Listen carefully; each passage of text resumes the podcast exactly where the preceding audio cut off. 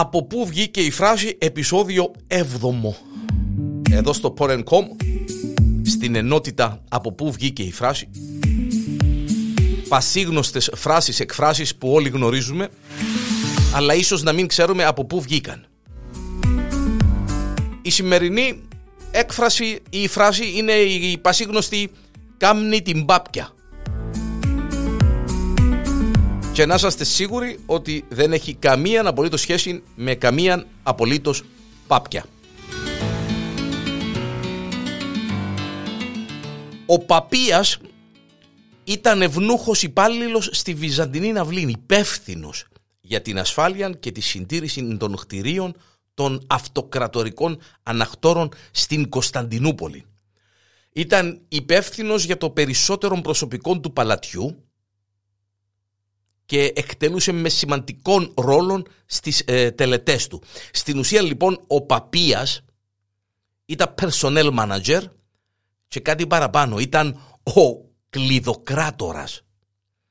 Ο Παπίας μετά του εταιριάρχου αυτοπροσώπος ίνιγον και έκλειον απάσας τα συστοπαλάτιον εισόδους, λέγεται. Είχε το δικαίωμα να παρακάθεται στο ίδιο τραπέζι με τον αυτοκράτορα, να κουβεντιάζει μαζί του και να διασκεδάζει στα συμπόσια του. Ο τιμητικός τίτλος του Μέγα Παπία δημιουργήθηκε κατά την περίοδο των παλαιολόγων και δινόταν σε ανώτερους αριστοκράτες. Κατά τη διάρκεια της βασιλείας του αυτοκράτορα Βασιλείου του Δεύτερου, το αξίωμα του παπία του Μεγάλου Παλατιού το κατήχε ο Ιωάννης ο Χανδρινός, ένας άνθρωπος σκληρός, ύπουλος και ψεύτης. Άπαξ και ανέλαβε τα καθήκοντά του, διέβαλε πάρα πολλούς υπαλλήλους του παλατιού στον αυτοκράτορα, εσυκοφαντούσε τον κόσμο νουλων. Όλοι τον φοβόντουσαν αφού έφτασε να διαβάλει στον αυτοκράτορα τον ίδιο των αδερφών του των Σιμεών. Φυσικά ε, αυτή του η συμπεριφορά προκαλούσε τις αντιδράσεις διάφορων θυμάτων του, τα οποία συχνά ήθελαν να λογαριαστούν μαζί του.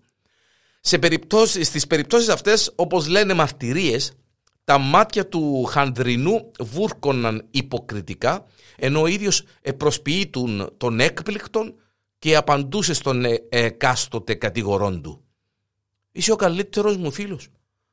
Πώς μπορώ να πω κάτι εναντίον σου στον αυτοκράτορα; Η υποκρισία και η διπροσωπεία του ήταν μυθική στο Βυζάντιο.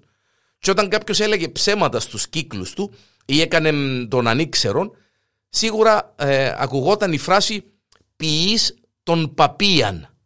Φράση που έμεινε μέχρι και τα χρόνια μας με μια μικρή παραλλαγή. Είναι ε, πασίγνωστη η φράση «Κάμνει την πάπιαν» ή «αυτός κάμνει την πάπιαν» ή «μεν κάμνεις την πάπιαν».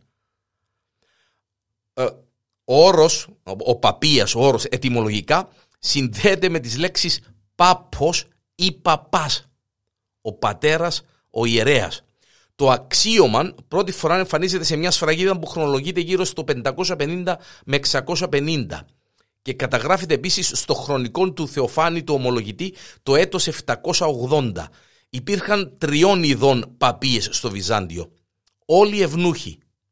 Ένας για το ίδιο το Μέγα Παλάτιον, παπίας του Μεγάλου Παλατίου και δύο άλλοι για τα παλάτια της Μαγνάβρας και το παλάτι της Δάφνης παπίας της Μαγνάβρας και παπίας της Δάφνης.